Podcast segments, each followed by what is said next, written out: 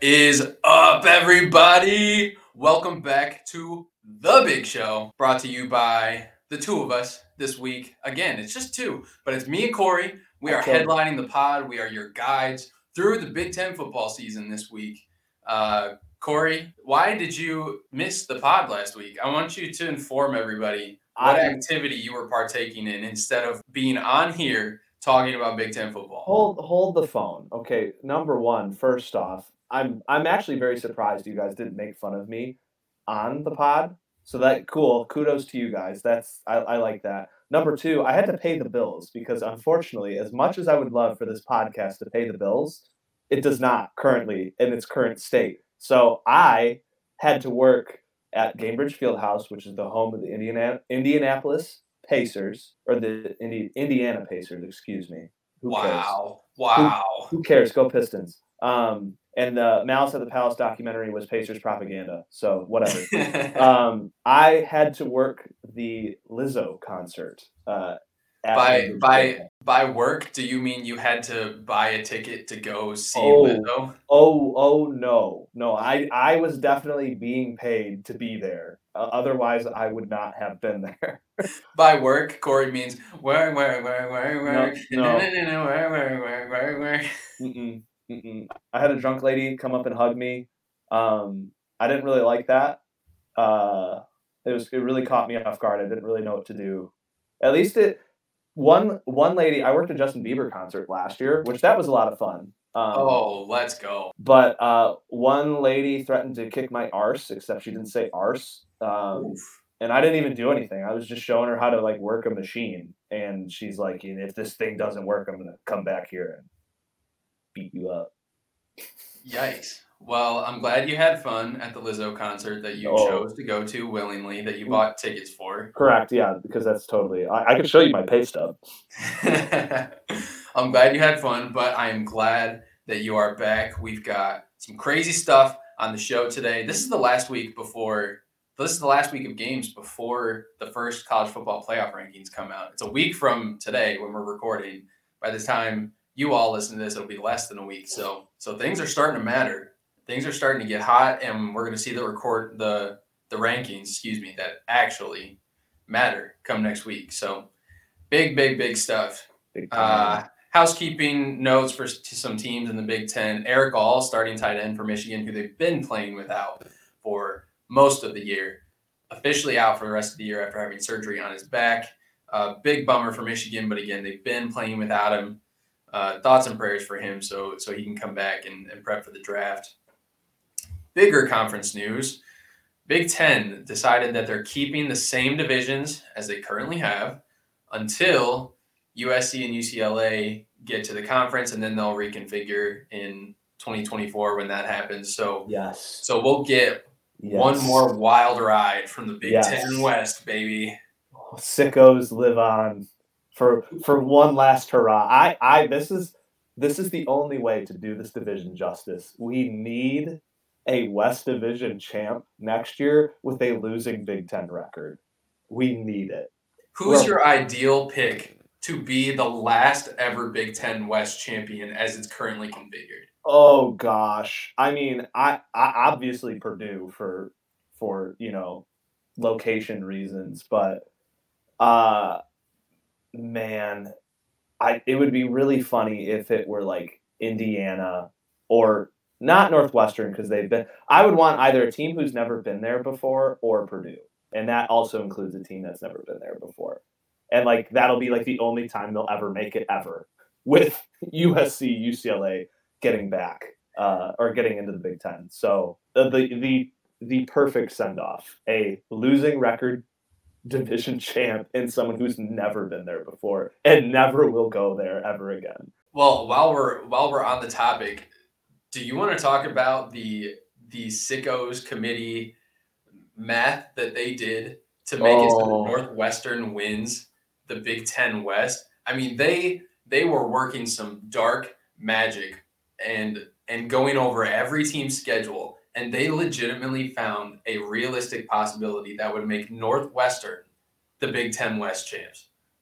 That would be I would laugh. I would actually go to the Big Ten championship solely for that because that would be hysterical to watch. But here, so there, it, there can be a seven-way tie in which uh, Northwestern would go to the uh, the Big Ten championship, all of which would have a record of a Big Ten record of four and five. Okay. Yeah. But by, vir- by virtue of tiebreaker, Northwestern would have a Big Ten West record of four and two. So this is how it stands. Illinois would have to lose against Nebraska, Purdue, Michigan, and Northwestern, and they'd have to and they'd have to beat Michigan State. Okay. Then Iowa can beat Northwestern, beat Purdue, but lose to Wisconsin and Minnesota, and then beat Nebraska as their final game of the year. Minnesota would have to lose to Rutgers, beat North or beat Nebraska, lose to Northwestern, beat Iowa, and beat Wisconsin.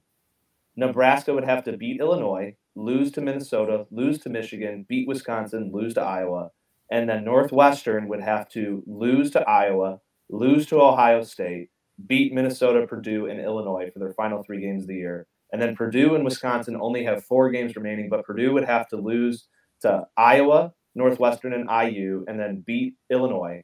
And then Wisconsin would have to beat Maryland, beat Iowa, and then lose to Nebraska and Minnesota. I just gave you all that information. You don't care. That's probably going to be the most boring part of this whole podcast, but that's just how absurd it is. It's like a plus bajillion odd like thing for Northwestern. And plus, I don't think Northwestern is capable of winning another football game at all.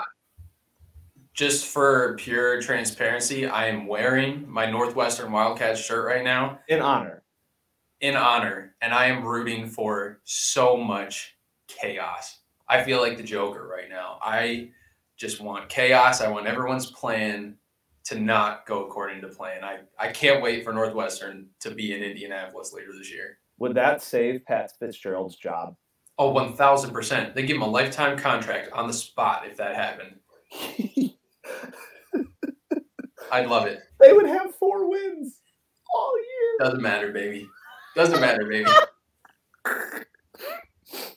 Oh, horrible. So I'm sure uh, I'm sure you were listening to Ethan and I last week harping on James Franklin for his uh, his tunnel complaints at the at the big house. What if you didn't listen last week, James Franklin, Penn State and Michigan had a little tussle at at halftime, and and peanut butter and jelly sandwiches were thrown, li- literally. It's not a joke by players, and uh, and Franklin was complaining about the facility, saying that Michigan needs more than one tunnel, blah blah blah blah blah, all this stuff, whiny whiny baby stuff.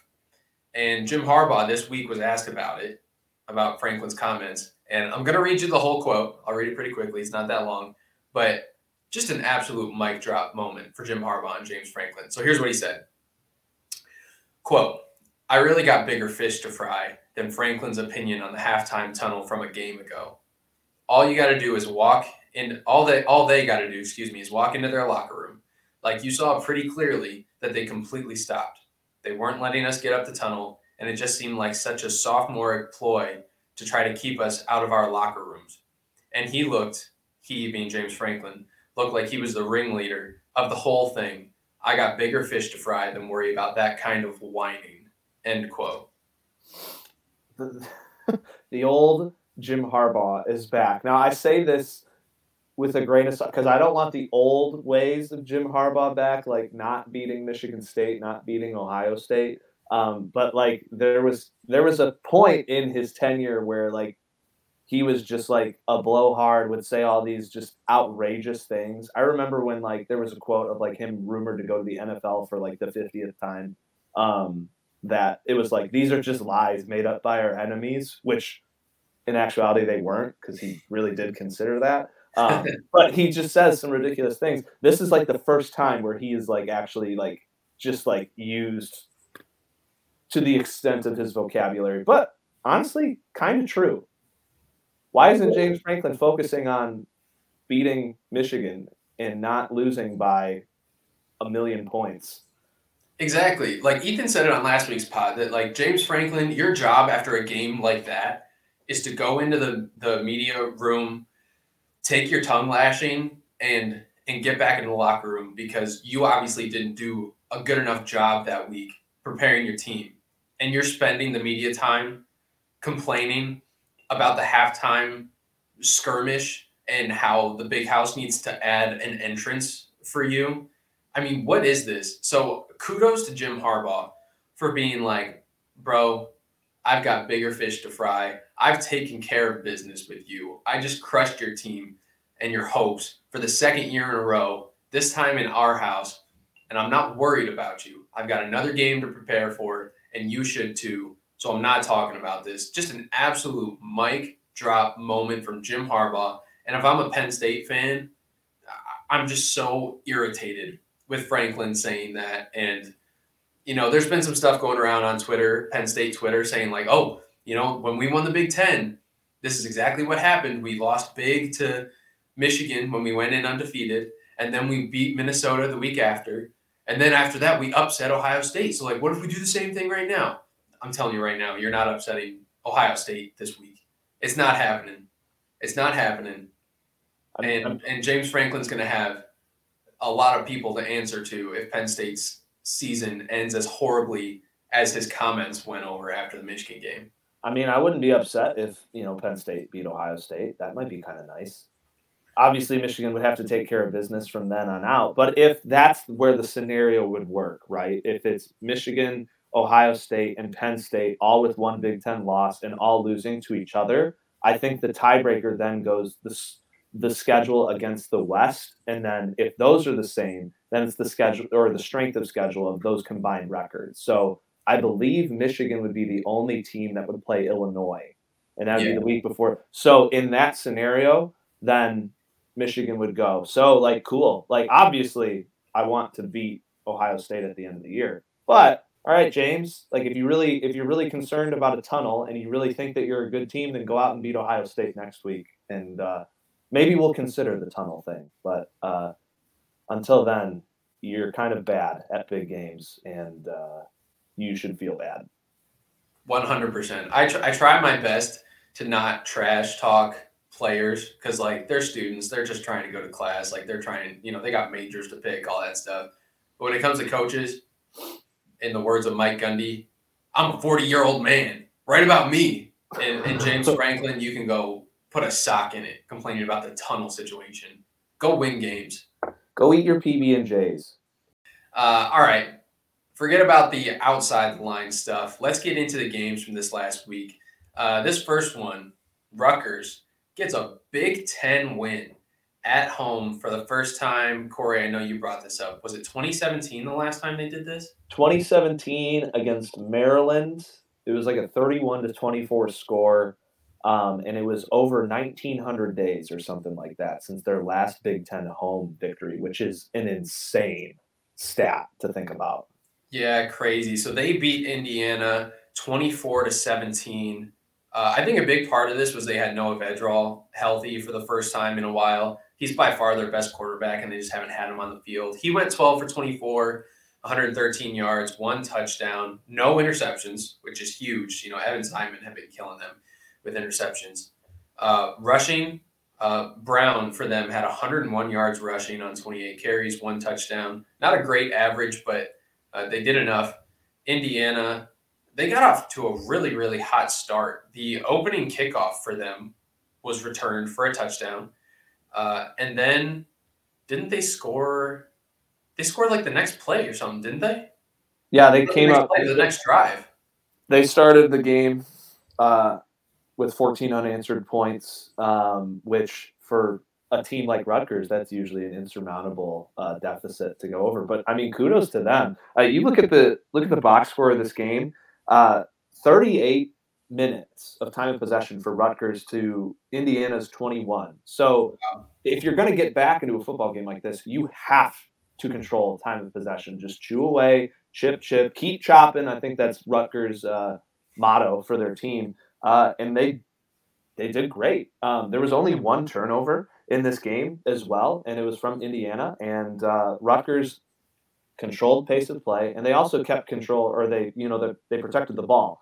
Um, Passing wasn't impressive, but that's okay. They didn't need it to be because they had 192 yards on the ground. Um, Yeah. So I would say a full team effort uh, and something that, as a program, Rutgers would need to build off of because, I mean, IU's not very good, but that's a game that you have at home that you should win. But Rutgers just hasn't been a team that's been able to pull those things those things off, and it's even more impressive that they've been able to do that with this big deficit almost immediately. I mean, a lot of teams would fold under that, and Rutgers, credit to them.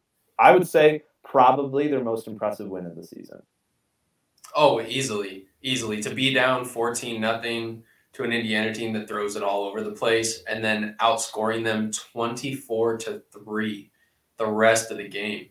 I mean, we know Rutgers is not super talented, so for them to go on a twenty four to three run against Indiana, who's also not that talented, but more talented than Rutgers, super impressive for them to to get that win. Um, I mean, not too much more to say. Good on Rutgers for getting a Big Ten win at home and and making yourselves respectable for sure. Last thing, they were also nails on third down. Uh, Indiana only converted uh, two of 12 third downs. So you got to get back into a game. You got to keep you got to keep the opposing team's offense off the field, and that is wildly impressive in my opinion. One hundred percent. So good on you, Rutgers. Moving on, let's get into the Penn State Minnesota game. Penn State beats Minnesota forty-five to seventeen. Uh, this game, it took a while for get for Penn State to get into a rhythm in this one. Their uh, their first three drives of the game actually were two three and outs, and then Sean Clifford threw an interception that led to a Minnesota field goal, and they got down three nothing. The Boo Birds were out at at Happy Valley for Clifford. They were one Drew Allar real real bad, but then Clifford turned it around. He ended up ended up throwing for four touchdowns in this game, 295 yards. Only the one pick that happened early on, so he bounced back. And then as the game wore on, Penn State got that run game going. They were just leaning on Minnesota. Singleton had 79 yards on the ground, along with two touchdowns, and then Kaytron Allen had 77 yards of his own. For so two separate running backs going over 70 yards. Um, they just kind of imposed their will. And Minnesota was without Tanner Morgan, so very one-dimensional for Minnesota. Hard for them to do much of anything on offense in this game. Yeah, uh, in in a spot like this, uh, with Tanner Morgan being out, uh, I also don't think they're. I don't think Tanner Morgan is any good, and he got a lot of love from Pro Football Focus. And as a big dumb idiot like myself, um, I'm like, what are they seeing in this guy? Because this guy is a duck. Um, but regardless, he's your senior leader. He's your starting quarterback. He's been there for a thousand years. Uh, not having him in a night game at Penn State uh, is going to be a, a great disadvantage for Minnesota. And it looked like they were adapting well to that in the beginning of the game with that turnover and converting and taking an early lead. Um, but Penn State had a game plan. Morgan was out. They were going to be one dimensional, like you said. And Ibrahim had 100 yards rushing, um, but that was on 30 carries. So Yeah, when you have such a prolific player such as Ibrahim, you have to contain him. And containing him to only three, just about three and a half yards per carry, um, is a massive win for Penn State. Um, and if you can control their one spot where they can hurt you, then you are able to build off of that lead that you have. So I, it was just a matter of time. Um, it was a big moment for, uh, uh, I don't even know how to pronounce his name, uh, Adrian Calicum, Calicum, Athan Calicamanis. A- Ethan Ethan Kilbasa. Ethan Kilbasa, yes, he's a fre- six foot four freshman. Um, and in the beginning, he he was scrambling. He looked like he He was, was. comfortable, um, but it was just too much, too much for you know a freshman to overcome leading that team. And um, Penn State at night hits different. We all know this, and they truly did show that. So good on you, James, for beating an unranked Big Ten team at home. Uh, yeah, it was a whiteout, so like you said, hard for a freshman to go in there and do that. Um, Ethan Killmonger went nine for twenty-two, nine for twenty-two, 175 yards through the air, one touchdown, one pick. Like you said, he was running around a little bit, had 45 yards rushing, um, which actually he hit a couple of big runs that led to some of their Right. scoring drives, um, which is good on him. And to your point about Mo having 100 yards, that was his 15th straight 100 yard rushing game. He is now tied with Ezekiel Elliott for the longest streak in the last 25 years. He's going to break that. He's he absolutely is going to break that. Do they play this week? Who do they play this week? Oh, they play Rutgers. He'll definitely break it this week. Yeah. Is it at home? It is at home, yeah. Okay. Cool. Yeah, he'll he'll he'll be fine.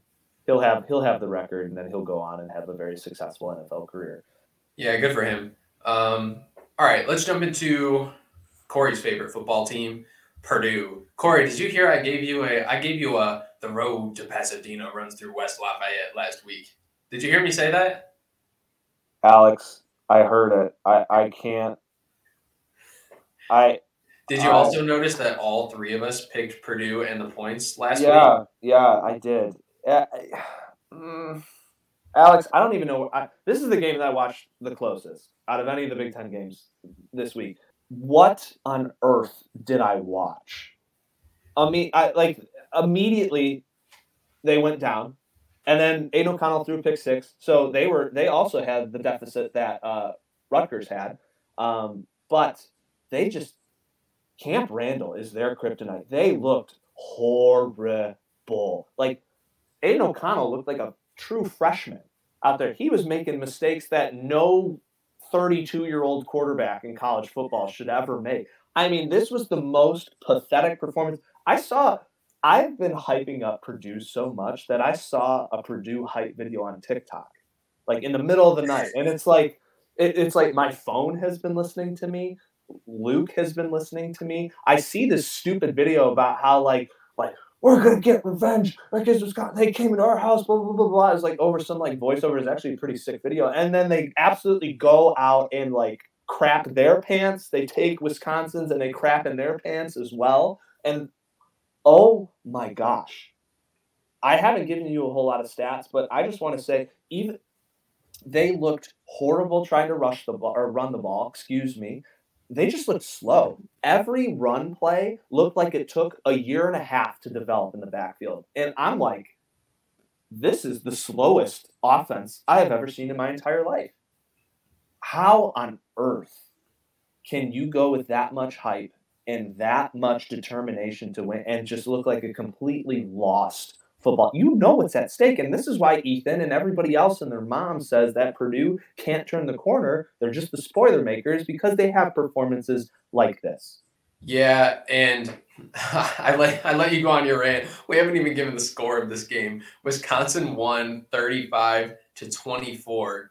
And in reality, to your point about how bad Purdue looked, the the game was not as close as that score indicated. At, at one point in this game, it was 28 to 3 Wisconsin. And Purdue ended up getting a gift of a call late in this game. They scored a, like a fourth and goal touchdown from the one that he was clearly. Oh, yeah, I forgot about that. Yeah, he was clearly a foot short of the goal line. Mockobee was even shocked. They showed the they showed the camera on him on the sideline, and he was like, "Oh, I guess I scored a touchdown that I didn't score." Hmm, kind of like the Lions they should have had this weekend, but that's a different podcast for a different time. But that's It is, but but I was really I was really shocked because I went to the box score after the game because I felt the same way as you that Purdue just looked horrible. Here are all of the box score stat categories that Purdue won in this game. They had more first downs, they had more total yards, they had less penalties, they had more time of possession. And I was like, how how did this game get as lopsided as it was? And it was the turnovers. They lost the turnover battle. O'Connell threw three interceptions. unacceptable. One of them Unacceptable. went through the receiver's hand, so I wouldn't put it on O'Connell. But one of those interceptions was a pick six. They gave Wisconsin short fields. And then Wisconsin also muffed a punt, which led to a Purdue score at one point, so that kept it a little bit closer than it should have been. But but Aidan O'Connell, he looked he looked bad. I haven't been I can't think of a time this season where I've been watching him and I've thought, oh, that's a sixth year quarterback who's like come into his own and is accurate and is a good decision maker. Like there's not one game that I've watched where I feel like I've come away being impressed with Aidan O'Connell. This team is the Detroit Lions of the Big Ten. I've come to this conclusion. The current Detroit Lions of the Big Ten. Aidan O'Connell looks like Jared Goff, kind of. You just watch him and he, he like he's skinny and lanky and he makes stupid decisions all the time. And he just like his arm strength wasn't there in the Penn State game. I was pretty unimpressed with that. And his decision making in the past three weeks has been terrible. I, I, just I just don't understand. This is one of the best quarterbacks that Purdue has had. I mean, Purdue has had Brees, Orton, but like he's up there, top five easily.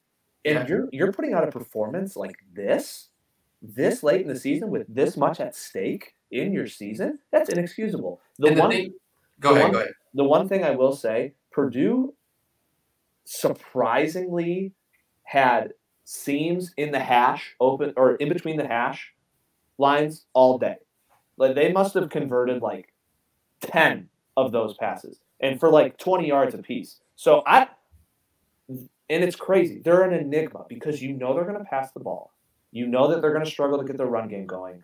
And yet they still do this. This is why it's so frustrating because they could. They still they could still even win the West. This game, technically yeah. speaking, doesn't hurt them. No. No, they could still win the West. They do play Illinois this year. Uh, I'm, that's correct, right? They do play Illinois yeah. this year. Yeah. Yes, they do. So they can still win the West, but they've definitely put themselves not in the driver's seat. No. Now. Um, Illinois is in the driver's seat, but I, I don't want to talk about Purdue too much because Wisconsin did play a really good game, and we saw we saw a really good version of Graham Mertz in this game, and I thought Wisconsin did a really good job of getting him outside of the pocket a little bit more and letting him throw on the run. He was really good at that. He went 13 for 21, 203 yards, two touchdowns, and no interceptions. Hmm. That's the big one. Hmm. Don't turn the ball over, and you have a good shot to win the football game. Someone should tell 55 year old Aidan O'Connell. Yeah, that's the that that's the weird thing. Is like you see you see Tanner Morgan as a 60 year QB, you see Sean Clifford, and you see Aidan O'Connell and and by far to me, tell me if you think I'm wrong. I think Aidan O'Connell of the three of them puts the most balls in harm's way of yes. any of the three. Yes, absolutely. And you just can't have that from from a guy who's in his sixth year at school. You just but, can't. But you put up with it because he can just sling that thing all over the place. Because even even with his three interceptions, he threw for 320 yards. That's the story of this Purdue team this year. It's like they do so many things right and they do a lot of things wrong and they do them not at the same time. Right. No, to your to your point, they put up some some bougie box score numbers. You gave O'Connell's 320 and a touchdown, but again the three interceptions. But Mockobee, 23 carries, 108 yards, one touchdown. Charlie Jones, 105 yards. Like if you told me that those were the box score numbers for Purdue, Purdue wins. Purdue wins but they make critical mistakes in critical areas of the field at critical times in the game. And they didn't get most of those yards until, you know, the fourth quarter. And I, am going to correct you too. Purdue still, technically speaking, is in the driver's seat. Because if they win out, they win. There's nothing else that needs to happen. If they win every Big Ten game from here on out, they win. If they beat Illinois, then they don't have to rely on anything other than themselves with they still control their own destiny, technically speaking, because of the Big Ten head to head record. They're so lucky. They're, it's it's frustrating. My team from the beginning of the year is the only one that's still in contention in the West. And yet they are probably the most frustrating and unrealistic like play on the field that oh my goodness. Oh my gosh. I I can't. I know how Purdue fans feel. Actually, no, I don't because this has only been one season. But I but I can't believe like you can't give up hope yet. Because they because they're not mathematically eliminated. They aren't. Right. Absolutely insane. Um, Braylon Allen for Wisconsin had a really big game. 16 oh, carries, 113 yards, 7.1 a carry for him, and a touchdown. Uh, so Wisconsin gets back in the uh, in the win column, and Purdue they still control their own destiny. To your point, but they've got to show that they can beat a team that's even relatively physical at the line of scrimmage. And so far this year, they have not done that. I need a nap watching that team. I just am going to have a brain aneurysm. uh, next one up Maryland beats Northwestern 31 to 24. Uh, if you're wondering why the game was so close, we had not one, but two backup quarterbacks in this one. Billy Edwards Jr., what a name. What a name. Mm. Billy Edwards Jr., redshirt freshman for Maryland, was in for Taulia, who was hurt. And then Brendan Sullivan was in for Northwestern. Uh, he was in for Hilinski, who was not hurt. They just they just chose that. They they thought he might be better. So he played, and neither offense was moving the ball very consistently at all all game. Um, a couple of big plays for Northwestern got them the lead early on, and then for uh, for Maryland, same story as usual, right? Costly penalties that put them in bad spots in the game. They had two early defensive pass interferences on one drive that gave Northwestern a field goal, uh, and honestly, just watching this game, I watched a large, large portion of this game. The eye test told me Northwestern was the better football team like Maryland's offensive line was giving up a ton of pressure, whereas Northwestern's offensive line seemed like they were moving the ball well. But similar to the Purdue game, we had a couple of turnovers here that ended up costing Northwestern big time. Um, Sullivan, so it was 17 10 at halftime, and then Sullivan for Northwestern throws an interception, and Maryland uh, takes it takes it back, and it's not a pick six, but they get the interception. Sorry, I'm messing up my words here. But then they score a touchdown on that following possession to tie the game at 17. And from there on out, Northwestern just couldn't get back. Um, two words. Roman Hemby. Bro, this was his game. Are you kidding me? Absolutely unreal. 179 yards and three tutties? That's a, that's a free. He's a freshman. He's going to be so good for this team. And you know what? I, I honestly speaking, and from my eye test, I don't think this Edwards kid is bad. Like he was popping off plays at the end of that Michigan game. That was like, who, who the heck is this guy? This this redheaded, pasty white boy. Yeah, they didn't trust him with the football very much in this game. Like he wasn't throwing it around all that much. They I think because their offensive line was playing so bad, Maryland ended up taking the approach of like, let's just get the ball out super quick to Hemby and Jarrett. And even if it's behind the line of scrimmage, just kind of let them work with it after the catch. Um, but yeah, Hemby actually, he just went off in this game. And I have to take back a little bit of what I said earlier about Northwestern not being able to come back. The game did end up being tied again at 24 but and that was about three minutes and change left on the clock, and Maryland got the ball back, tie game at the 25 yard line, one play, handoff to Roman Hemby, 75 yard touchdown run, and he called game. One player taking over the game, and that's what you need in a, in a close contest like like this with a freshman quarterback at the helm. Who, again, I want to continue that thought I think he's going to be pretty good, and I think it's just a matter of like you haven't earned your stripes yet. Like you've gotta you've got to earn the reins to this offense. So we're going to keep you under wraps a little bit, but that's okay because we've got this other stud, six foot, two hundred pound freshman, like thorough thoroughbred back here that's just going to run all over every. I mean, what a performance! I mean, it this guy being a freshman. Oh, oh, Lord, Terry he's going to be a problem. And that kind of makes me think that, you know, still this Maryland team is heading in the right direction. Usually, if you lose your star quarterback for however long it's going to be, I mean, I don't, do we even have an update on how long that is? They expect, they said Taulia is going to be a game time decision this weekend, but he's expected to play. Okay. So you lose your star starting quarterback, you kind of just chalk up, you know, at least an L for the next week or a coin flip, you know, given that you're playing Northwestern. So you like you feel a little bit confident, but still. Um, I think you were trying you were playing not to lose that game, given that Northwestern is Northwestern this year. Um, but needless to say, you'll have your starters who are not injured that will step up in a big time role if you are heading in the right direction as a program. And there's no better performance than that one that we just saw over the weekend. So kudos to Maryland overcoming a injury to a leader, um, and kudos to their star players stepping up.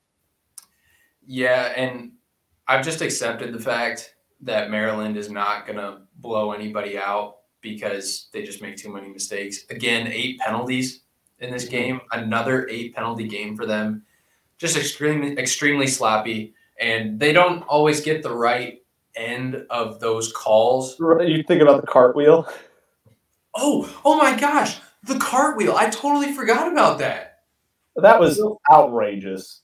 That was on that was on the seventy-five yard touchdown, wasn't it? Yeah, he it was the offensive lineman doing a cartwheel because they score. I mean, like really, that's excessive. Yeah, that was that was ridiculous. They got a 15 yard unsportsmanlike for that. And if I'm an official, and even the the the broadcaster said this too, don't you look at that and you're like, bro, that man is over 300 pounds. Like that's impressive. I'm not throwing a flag on that. I'm giving that man a round of applause and it wasn't even around anybody. It like wasn't in anybody's face. He was literally off in La La Land, like the kid in center field picking up like daisies. He was. He was all by himself and pulled a cartwheel, and they threw a flag on him. So my man was feeling himself. Let him go. Let him go. Yeah, that was a bogus penalty. Absolutely bogus. But um, yeah, but Maryland does escape, and that's what you got to do when you're missing your star quarterback. So box scar box box scar. Yeah, I'm scarred from the Purdue Wisconsin game and that box score. Yeah, I get it. box score stuff from this game. Edwards Jr. 166 yards through the air, one touchdown, 66 yards on the ground for him, which was awesome. We gave you Hemby stats for Keem Jarrett, 82 yards and a touchdown. It's a big game for him too on the receiving end. And then for Northwestern, Sullivan 143 yards through the air, one touchdown to two interceptions. And then Evan Hull, continuing to be the the weapon that he is. 20 carries, 119 yards, and then you toss in 331 yards. Sorry, not 301, 31 yards receiving for him too. So, um, but not enough. Maryland gets away with a win. And speaking of get away, getting away with stuff, Brian Ferentz, you are you're getting away with murder over there in Iowa. So uh, the Iowa State, sorry, Ohio State, man, I am tripping over some words today. Yeah, some box scars. some let's get some box scar stuff from the Iowa State game. Ohio State crushes Iowa 54 to 10. And I looked at this score because I recorded the game and I was like, oh, I'm going to throw this on TV and this is just going to be putrid. Ohio State's going to be throwing it all over the field. They're going to be doing whatever they want. Um, no. Ohio State's offense played really, really poorly in this game. And you think, well, gee, how how did they get up 54 to 10? Because Iowa's offense did nothing. Oh. No, no, no, no, no, no, no. I'm gonna stop you there. They didn't do nothing. They they acted as Ohio State's offense number two because doing nothing would be sitting on the ball and getting zero yardage. No, they were literally hand they were saying here, Ohio State, take this, like just have it. We don't we're not going to do anything with it, so you should just take it. The first pass of the game for Iowa was like a Petras like like bootleg like rollout thing and he was trying to throw to I, I would assume LaPorta in the flat. And he literally threw it I think he was trying to throw to Ohio State. He, he was he was he wasn't anywhere close to his intended Nowhere receiver. close. I don't know how that happens. I saw that. I'm like, that's the worst interception I've ever seen in my entire life. Next to the John O'Korn in uh, the Ohio State game, where like there was a chance to win, and he literally just threw it like in the middle of three. He closed his eyes. I I could not believe I, I could not believe that a Division One quarterback made that play, and that just set the tone for the offense for the rest of the game. It absolutely set the tone for the offense, but it did not set the tone for this Iowa defense. This Iowa defense balled out and kept oh, kept Iowa in it for as long as they possibly could. So to give you a frame of reference as to how bad Iowa's offense was versus how good Iowa's defense was I'm going to give you the beginning of the first half and the beginning of the second half before things really got out of hand. Just a few drives. Okay. So, like Corey said, first play of the game for Iowa, Spencer Petras interception. Ohio State gets the ball on the Iowa 29. Four plays, one yard, forced to kick a field goal. 3 nothing Ohio State. Then Iowa, three plays, punt. And then Ohio State gets the ball on offense and a fumble return touchdown, a sack fumble return for a touchdown. And Iowa actually takes the lead, 7 to 3. And then Ohio State gets the ball back and they drive the field. They do what they do.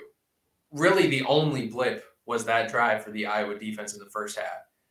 And then Iowa's offense gets the ball. Three plays, fumble. Ohio State gets it at the Iowa 27, forced to kick a field goal. And then Iowa gets the ball back, and their punter, for some reason, deep in their own territory, decides to call his own number on the play and go for it and turns it over on downs. Ohio State gets it at the Iowa 34 yard line. And they're held to another field goal. I mean, Iowa's defense was doing everything they could in this game to try to keep them in it. And then before halftime, Petras throws a pick six. Ohio State is up 26 to 10 at halftime.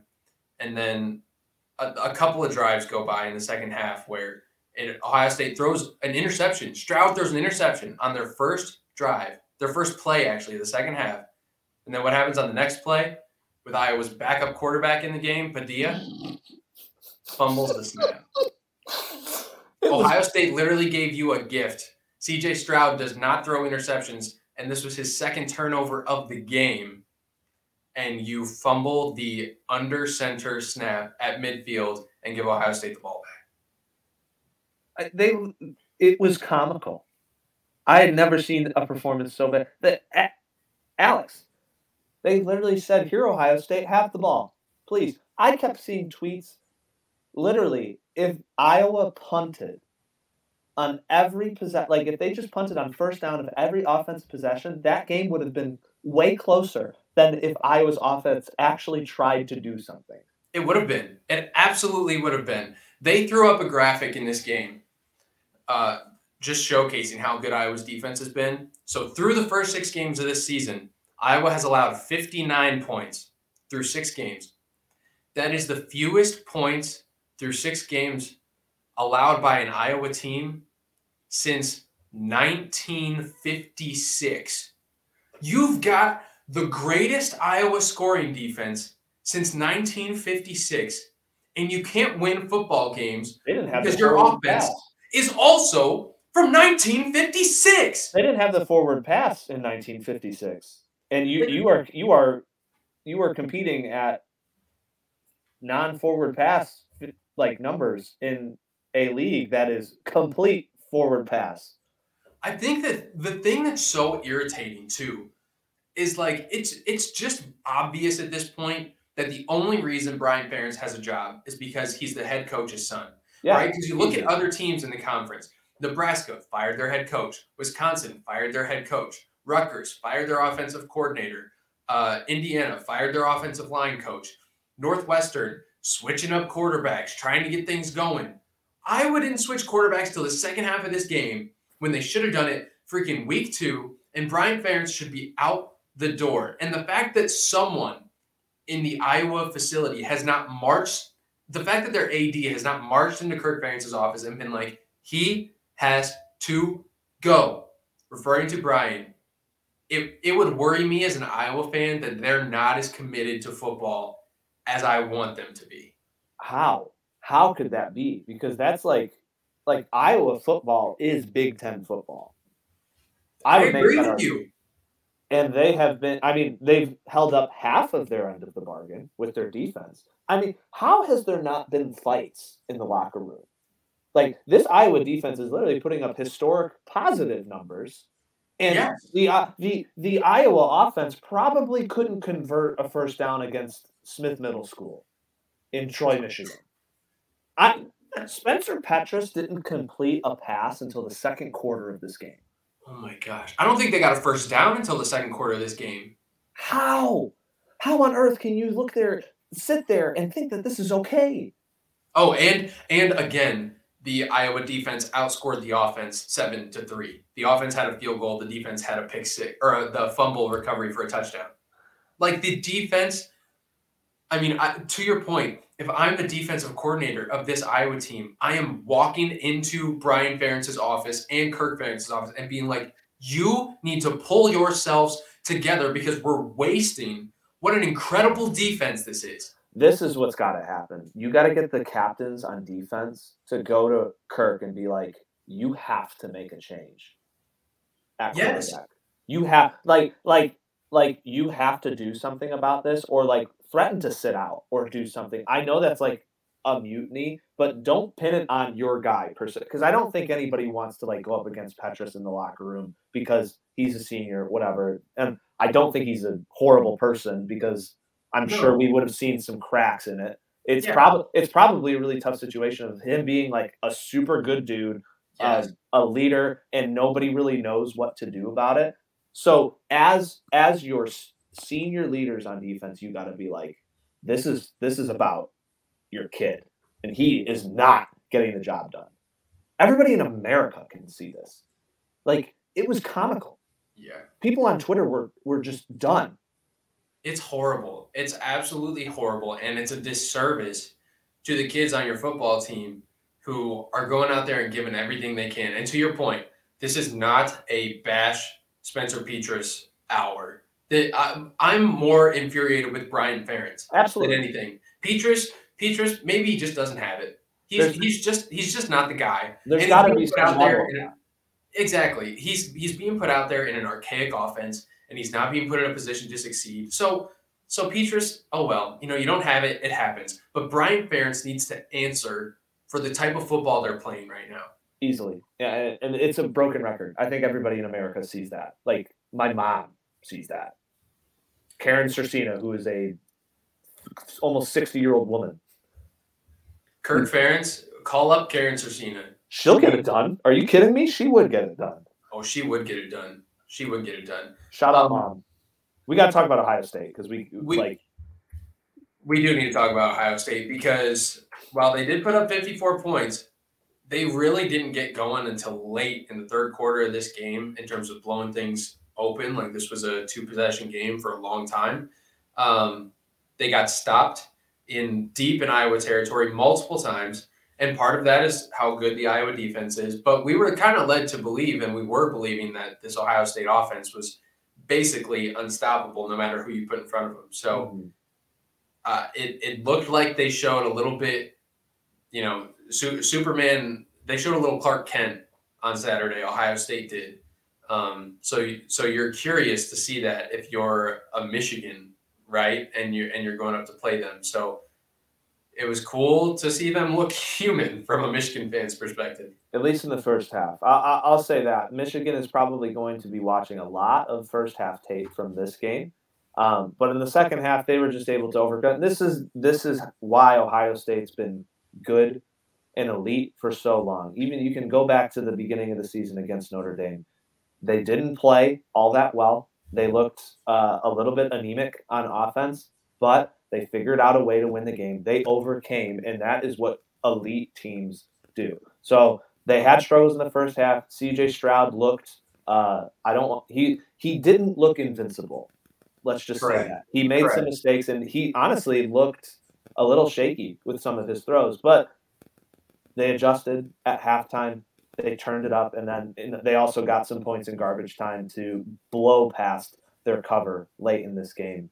Um, so there's things I don't want it to be the story of Ohio State like the score did not indicate the uh, the actual level of play because Ohio State struggled because I think it was a bit of both. They struggled and they also looked very elite as well. Both of those things can be true, and I think that is very true. What I find very upsetting is that people are talking about this game as in the sense like that they didn't struggle at all on offense, like the RJ Youngs of the world saying that was just saying like this is the greatest offense ever in the history of time and they're way better than Michigan because they beat, you know, uh, Iowa by a wider margin than Michigan did. But are we going to neglect the fact that Michigan had to go to Kinnick and play there Are we going to neglect the fact that Ohio State had two turnovers in the first half against Iowa uh, when Michigan only had? So like it's just like why are we making this argument? Take it a game by game basis. What did each team do well? What did each team not do so well? And then make your judgment based off of that. Don't be like, oh, because this happened, this means that this team is better.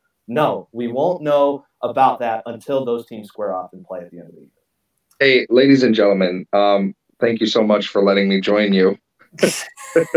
Where It's your, have uh, you been? It's your it's your long lost pal, Ethan. Um, just I, I can't even I can't even begin to explain. But anyway, You're doing drugs. yes, yeah. Um, I wish. Oh. Folks Uh, listening to this, we do not approve of the use of illegal substances. So I kind of heard, uh, you know, what you guys were just talking about, and I, I just like, I feel like, can we at least see Ohio State play Penn State this weekend? I mean, I fully expect Ohio State to win, and they have to go into Penn State. I think we can all agree that this is by far their toughest test of the year. And oh, by the way, people like to forget that they played a very close game in week one against Notre Dame, Mm-hmm. and Notre Dame is bad at football. So, That still counts as a top ten win, though. uh, cool, great. When the I playoff just- rankings come out, it won't. I, I just think that I'd love to see Ohio State play a good team. I think we know Penn State is good. Um, and I would like to see what that looks like. And opposite of what happened with the Iowa playing Michigan and Ohio State playing Iowa, it will be Ohio State having to travel to Penn State. And while it is a noon kickoff, I still expect that to be a very hostile atmosphere. So let's wait one more week. I currently think that Michigan and Ohio State are both top three teams in the country. I do truly believe that. Ethan, you should tell him what you told me earlier this week. And what was that? You, I, about about your shakeup at the top of the Big Ten. I, I, I, I currently believe that Michigan is the best team in the Big Ten. You might not be wrong.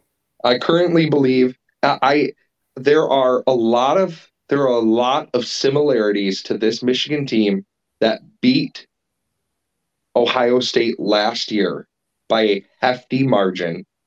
Their offensive line play has been unbelievable. I believe Michigan has the number one offensive line in the country. I don't really think that that is being crazy when I say that. And I believe that Michigan has the ability to run the ball just like they did last year. And I, I think the onus right now, because Michigan is the reigning Big Ten champions, I think the onus is on Ohio State to prove that they can beat Michigan. And I know that over the if you look oh over the last decade Ohio State has been dominant. This is a show me now league, a show me now situation. And as of right now, I believe that that falls on Ohio State. And with what I have seen over the last couple of weeks, I truly believe Michigan is currently the best team in the Big Ten. Yeah, you can absolutely make that case. 100%. Um, we've been harping on this game for a while, so let's finish with some box score stuff, um, even though it's going to be ugly for the Iowa side of things. I'm going to give you Spencer Petras and Alex Padilla's combined numbers just to Oh, make it sound a little bit better. It's not going to sound Uh, good. 81 yards through the air, Oh no! zero touchdowns, three interceptions. Oh. That, that is also not counting the the fumble for I believe each of them had a fumble. Uh, Petras Petras had a fumble. I don't think they put the fumble on Padilla, but he also had one. So I think you can put five total turnovers on uh, on those two guys right there. Wow. Uh, Ohio State, really the only guy who really, really balled out for them was Stroud. He had 286 through the air, four touchdowns, which were all in the second half with one interception. Uh, Fleming, 105 yards receiving, only two receptions.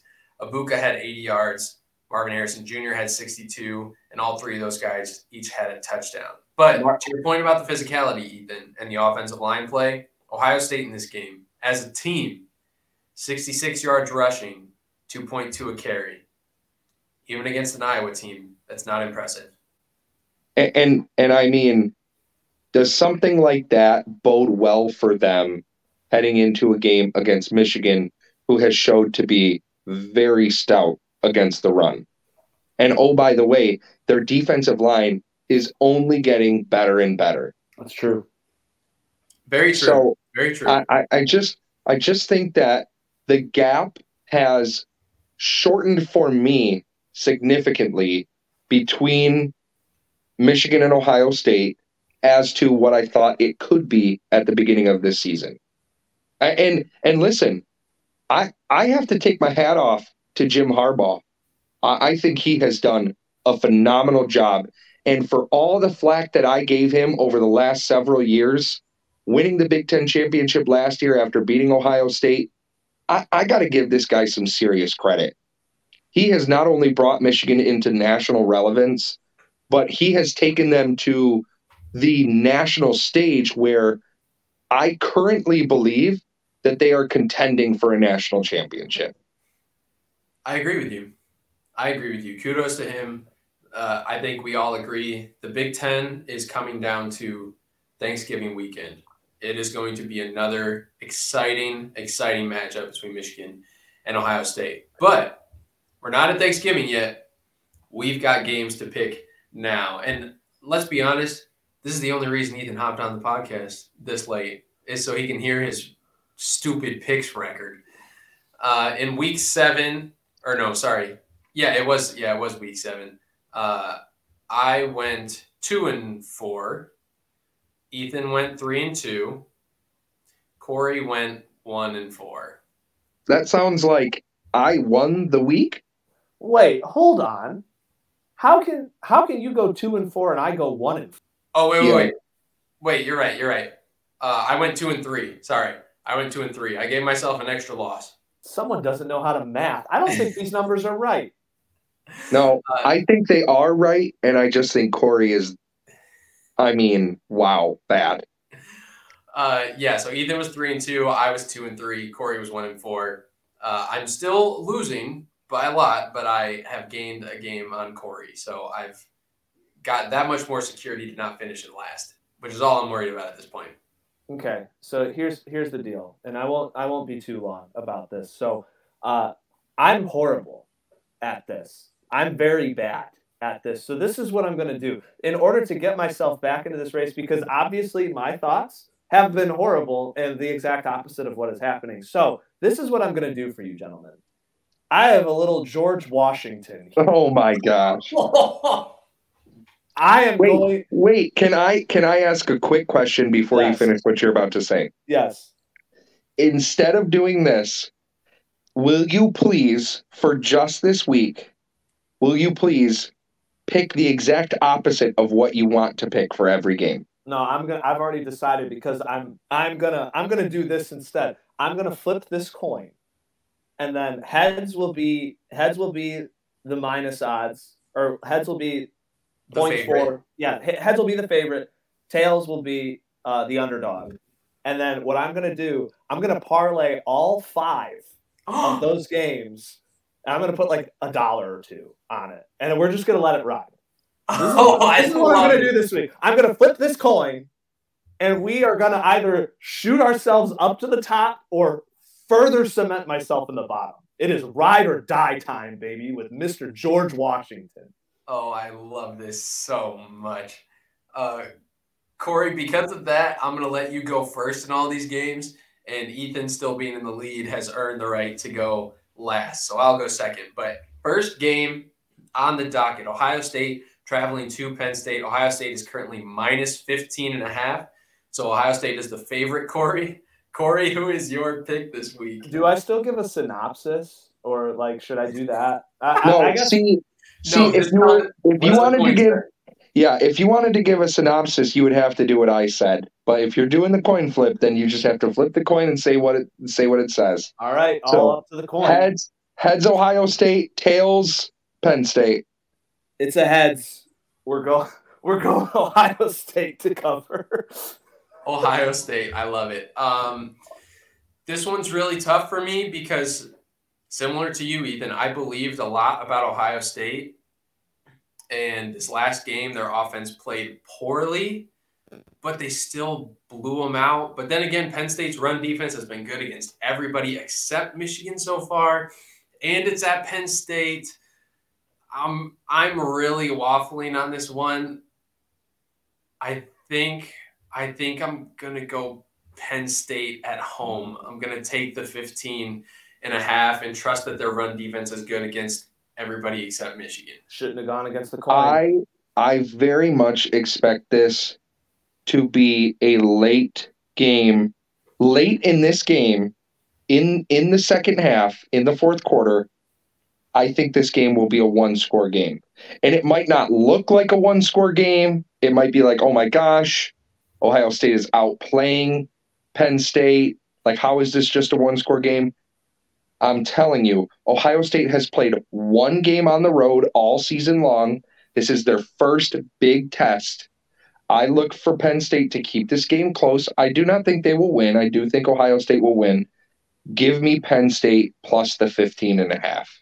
I love it when I pick the same as Ethan and not Corey.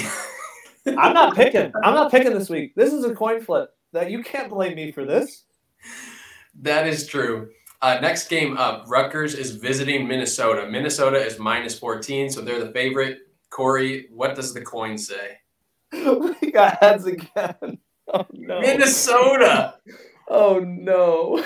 Minnesota to cover. You know what, Corey? Your gut tells you that's not the right pick. Uh, so it's go, probably the right pick. I'm gonna go 0 and 5 and I'm gonna lose a dollar. um, Rutgers is visiting Minnesota. Minnesota's minus 14. Um, I think the fact that Noah Vedral is being healthy is huge for Rutgers now. Um, so I do think they're a much more capable team than we're giving them credit for now with healthy QB play. So I don't think they win, but um, give me Rutgers plus the points. We're not even guaranteed if Tanner Morgan is healthy. So give me Rutgers. Yeah, this is an interesting spot, and, and a lot of this depends on Tanner Morgan's health because the backup play there for Minnesota at quarterback has been, I mean, you guys know, bad. Yeah, Um, Ethan, Ethan uh, To Kill a Mockingbird in a Yes. quarterback for Minnesota. Yeah. Yeah. It- I- I Kilimanjaro. I think a big I think a big thing to look at from last week's game is the fact that Rutgers got down by two touchdowns early, only to go on a 17 nothing run against Indiana and looked like the far superior team uh, in the back half of that game. I I really think that Rutgers is starting to find their groove, and the fact that you're giving me so many points, I'm going to take Rutgers and the points. Oh boy, Corey, you are on an island with these first two picks. Let's see It's if okay. it How, how am I gonna gain ground if I if I'm not on the island? That's true. That's true. Let's see if it sticks. Illinois traveling to Nebraska. Illinois is minus seven and a half at Nebraska. So Illinois is the favorite. Corey, what does the coin say? Oh no. It landed heads again. I dropped it on the floor. so is that that's Illinois? That's Illinois. That's Illinois. Um, Nebraska has been playing a lot better, and oh, this this could easily be a slip up game for Illinois. I think um, Nebraska's been playing better. They have electric playmakers. Um, I just think I'm going to say Nebraska's play in the trenches is too too soft. Illinois is a physical team, so I think it might be close early but I'll expect Illinois to get out late and win by 10. But I do not feel good about it. Yeah, because the coin. Boys, do I got something juicy to say to you? Yep. Yep. I think that this is a spot where Nebraska's playmakers have been they've been balling out recently. And I think this is a game where they break out. I think this is a game where Nebraska shows up and I expect Nebraska to win this football game outright. If you're gonna give me the if you're gonna give me the seven points, I'm gonna take it. Is it seven or seven and a half? Seven and a half. seven and a half points. I'm absolutely going to take that. I I think Illinois has a very very good defense. I think they play very sound. They're very fundamental, but it's so hard to contain explosive players in college football, and they are going to struggle. This is this is one of those spots where I think Vegas is begging you to be on the Illinois side of this. Oh my goodness, you're giving me a ranked team against Nebraska and it's just seven point. I'm telling you, this is a spot to take Nebraska, take those points. Cornhuskers, let's ride. Uh, I I don't feel good about picking Illinois in that game, but uh, I, I have to stick with it. I have to stick with it. Um, next one up Northwestern traveling to Iowa. Iowa is minus 11 in this game as of right now. Corey, who do you have? First off, I want to say I'm hammering the under in this game because it's like at like 31 and a half or something like that. So like it's easy money there, but I got heads again. Gosh dang it. Wow. Corey's taking all the favorites. Oh, Corey's taking all the favorites. Iowa to cover by 11. Um, oh gosh. Northwestern is starting a new quarterback uh, against a really tough Iowa defense, but Iowa's offense couldn't be worse. Uh, Iowa doesn't know what they're doing at quarterback, and at least Northwestern's quarterback is a mobile guy. Maybe he gets a few plays to keep this one close. Um, uh, Northwestern. I'm, I'm wearing their shirt. I'm wearing their shirt, and I didn't plan on doing that today. So I think God's telling me to pick Northwestern. I would not touch this game with a 45 foot pole attached to a 45 foot pole. So I, I, I mean, I, I just I I can't wrap my brain around this. I don't know what to do. And when that's the case, I feel like you always take the team plus the points. I, I just, both of these teams are so bad. Hill uh, I mean, Iowa coming off just an absolutely brutal, brutal loss. I think Iowa might be getting close to firing coach territory. I, I think that is, I think that's not a crazy statement. I think Ferentz is really wearing thin. And I, I just I'm gonna take Northwestern in the points. Oh. Corey's on an island again. Hey, this could be great for Corey. This could be great for Corey. It's gonna be horrible for Corey. Everybody knows that. It's gonna. This whole season has been horrible for Corey. I, you know, what? I will. I'll lose. I will lose the spread. You know what? Stop. Stop the presses. I'm switching my pick and I'm going to Iowa with Corey, baby. Let's, Let's go, go, Hawkeyes. Hawkeyes cover. Now I don't feel good. Hawkeye Nation, let's ride. Hawkeye Nation. Let's, ride. Uh, next game up, and Corey, I swear to God, if this is the only game that the coin tells you to pick the underdog, I'm gonna laugh so hard. Michigan it's got to be. Michigan I'm going to tell you that. Michigan playing Michigan State at the Big House. Michigan minus 22 right now. Corey, is the coin telling you to pick the underdog? I dropped it again. Oh boy. Uh oh. I can't Uh-oh. find it. I can't. This is. It's tails. no freaking way. The coin knows. It knows. Oh my god! And, I, and, it's so frustrating. I can't even talk about this game. I can't. I'm I'm subject to the coin. Yes. You are subject to the coin. You are. Oh, I want to die. So let me talk about this game. I told you both, and you can attest to this before the year, that before the season started, I said put my life savings on it. Michigan is not losing this football game.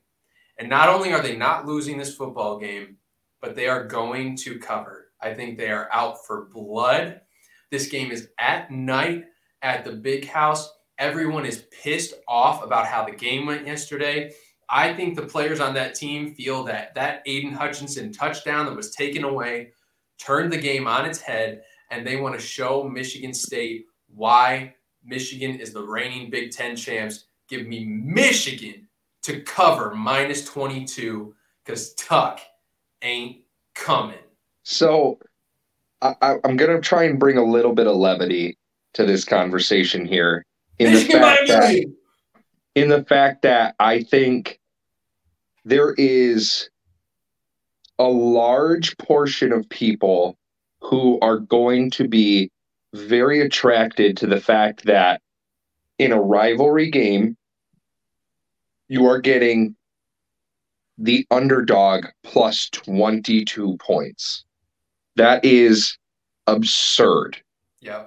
I mean, you're if they lose by 3 touchdowns, you still win. So, just absolutely crazy and it's really Vegas is as much as I was talking about it in the other game. Vegas is begging you to take Michigan State in this game. They are begging you to take Michigan State. I firmly believe that. And I, I just, Michigan is better in every facet of the game. They're better on, they're better in the trenches. They're better, they have better wide receivers. They have better running backs. Their O line is way better than Michigan State's D line. And, and as much as you want to say, well, it's a rivalry game, so throw the records out the window. Every now and then in a rivalry game, especially with Michigan coming off back to back losses to Michigan State, this is a get right game for Michigan against Michigan State. They've got a vendetta. And I don't know what's going to happen next year, but I do know what's going to happen this year and Michigan is about to put their foot on Michigan State's throat and absolutely throttle them in this game. I would not be surprised if the final score of this game was 45 to 7. Yep. And I'm not kidding when I say that. I think Michigan is going to absolutely annihilate Michigan State in this game. Give me the Wolverines. Corey, if Ethan didn't switch his Northwestern pick, the coin would have put you on an island for four of the five games. Listen, I mean, I'm just going to be behind the eight ball for the rest of the year. I don't care. At the end of the day, all I care is if my team wins. And if that happens, I'll be happy. This will be my third straight Michigan. I, I would have gone to the last three Michigan games in a row. I was at the IU game, I was at the Penn State game, and I'll be at the Michigan State. So I don't care. I don't care if Michigan State covers or not. I just want to win. And I would be very happy if they won by 152.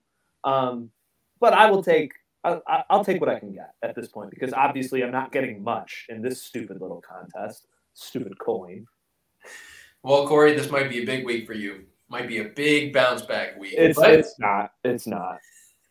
We'll see come Monday if the coin is trustworthy. So that's all we got for this week. Thank you all for listening so, so, so much. I know we've got a few new followers on Instagram. This is your first time listening. Thank you very much. Wherever you listen, Apple, Spotify, please subscribe and follow. Leave us a review. You can follow us on the gram and on Twitter at Big Show Pod.